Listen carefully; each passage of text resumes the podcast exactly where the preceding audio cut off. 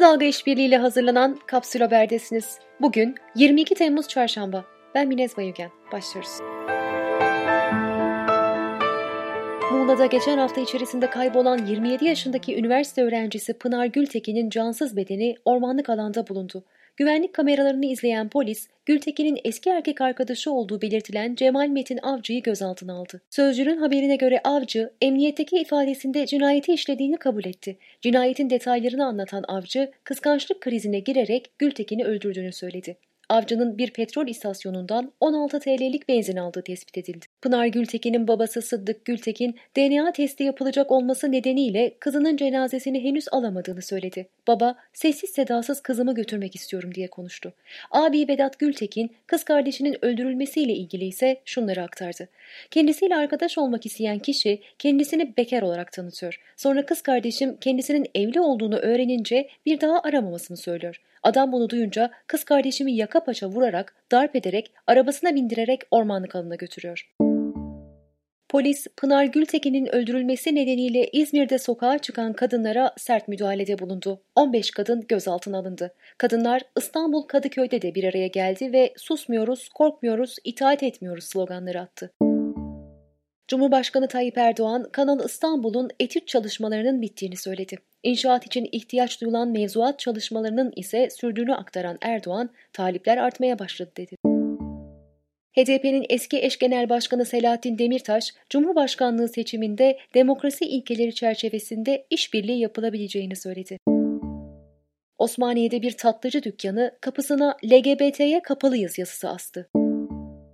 Rütü'nün CHP'li üyesi İlhan Taşçı'nın bildirdiğine göre Ankara 4. İdare Mahkemesi Tele1'e verilen cezanın yürütmesini durdurdu.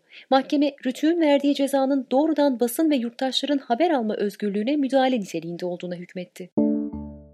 Hürriyet gazetesi hal ve restoranlarda satılan balık fiyatları arasındaki uçurumu mercek altına aldı. Buna göre halde 300 gramı 3,5 liraya satılan uskumru çarşıda 10 liraya satılıyor. Uskumru'nun lüks restoranlardaki fiyatı ise 110 lira.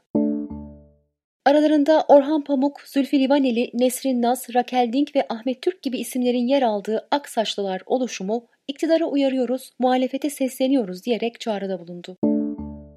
İznik'teki Roma dönemine ait 2000 yıllık Herkül kaya kabartması yine saldırıya uğradı. Saldırganlar Herkül'ün yüzünün yarısını parçaladı ve üzerinde delik açtı.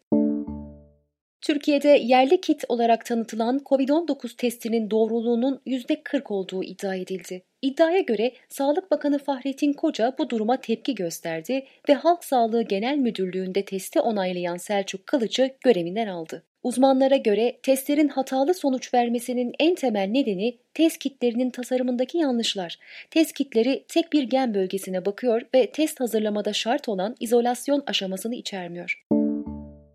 Sağlık Bakanı Yardımcısı Profesör Doktor Emine Alpmeşe, salgının seyrine ilişkin mecliste bilgi verdi ve Türkiye'ye ilk vakanın İtalya'dan geldiğini söyledi. Meşe, sağlık çalışanlarına koronavirüs testi yapılmasının neden zorunlu olmadığının sorulması üzerine şu yanıtı verdi. Sağlık çalışanlarında test kısıtlaması yok, riske göre yapıyoruz.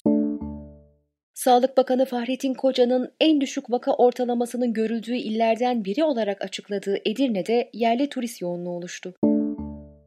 Oxford Üniversitesi'nin çalıştığı aşının yıl sonuna kadar piyasaya çıkabileceği ancak kesin olmadığı bildirildi. Aşı üzerinde çalışan ekipten Sarah Gilbert, aşının ileri evre çalışmalarda işe yaradığının görülmesi, yüksek hacimlerde üretilmesi ve düzenleyicilerin acil kullanım için hızla lisans vermesi gerektiğini söyledi. Rusya geliştirdiği aşının hazır olduğunu açıkladı. Aşılama sonrası tüm gönüllülerde bağışıklık gelişti ve kimsede yan etkiye rastlanmadı dendi. Yunanistan Cumhurbaşkanı Sakelerapulu, Papa'yı Ayasofya tartışmasında uluslararası ağırlığını koymaya çağırdı. Papa ile görüşen Sakeleropulu, Türkiye'nin kararından vazgeçirilmesi ve Ayasofya'nın tekrar müze haline getirilmesi gerektiğini söyledi. Cuma günü ibadete açılacak olan Ayasofya'da fresk ve mozaikler namaz sırasında bir dakikada açılıp kapanan yelken perde sistemiyle örtülecek. Almanya Dışişleri Bakanı Heiko Maas, Avrupa Birliği Ankara ilişkilerinde olası bir ilerlemenin ancak Türkiye'nin Doğu Akdeniz'deki sondaj faaliyetlerini durdurması halinde mümkün olacağını söyledi. ABD'de Demokratların başkan adayı Joe Biden, okullarda İslamiyet hakkında daha fazla şey öğretilmesi gerektiğini söyledi. Avustralyalı Rus artistik buz patenci Ekaterina Aleksandrovskaya hayatını kaybetti. Rus basını epilepsi ve depresyonla mücadele eden 20 yaşındaki sporcunun camdan atlayarak intihar ettiğini duyurdu. Nature Climate Change dergisinde yayımlanan araştırmada doğada sayıları 25 bine kadar gerileyen kutup ayılarının soyunun 2100 yılına kadar tükenebileceği ortaya kondu. Avrupa Birliği üyesi 27 ülke lideri 4 gün süren müzakerelerin ardından salgının yaratacağı yıkım karşısında yardım paketi üzerinde anlaştı. Sağlık, havacılık ve turizm gibi sektörler pandemi nedeniyle zorluk yaşıyor. AB Komisyonu sektörleri desteklemek, öngörülen büyük işsizlik krizi ve resesyona çözüm için ilk kez mali piyasalardan AB adına düşük faizli borç alacak. Toplam 750 milyar euroluk fonun 390 milyar eurosu hibe olarak İtalya, İspanya, Fransa, Yunanistan ve Portekiz gibi zor durumdaki ülkelere verilecek. AB'den gelen yardım duyurusuyla petrol piyasaları yükseldi, Londra, Paris, Frankfurt borsalarında da hisseler yükselişe geçti. Gram altın 405 liranın üzerine çıkarak tüm zamanların rekorunu kırdı. Çeyrek altın 664 lira, Cumhuriyet altını ise 2704 liradan satılıyor. Sinema zinciri Sinemaksimum 7 Ağustos itibarıyla salonlarını açacağını duyurdu. Günün sözüyle kapatıyoruz.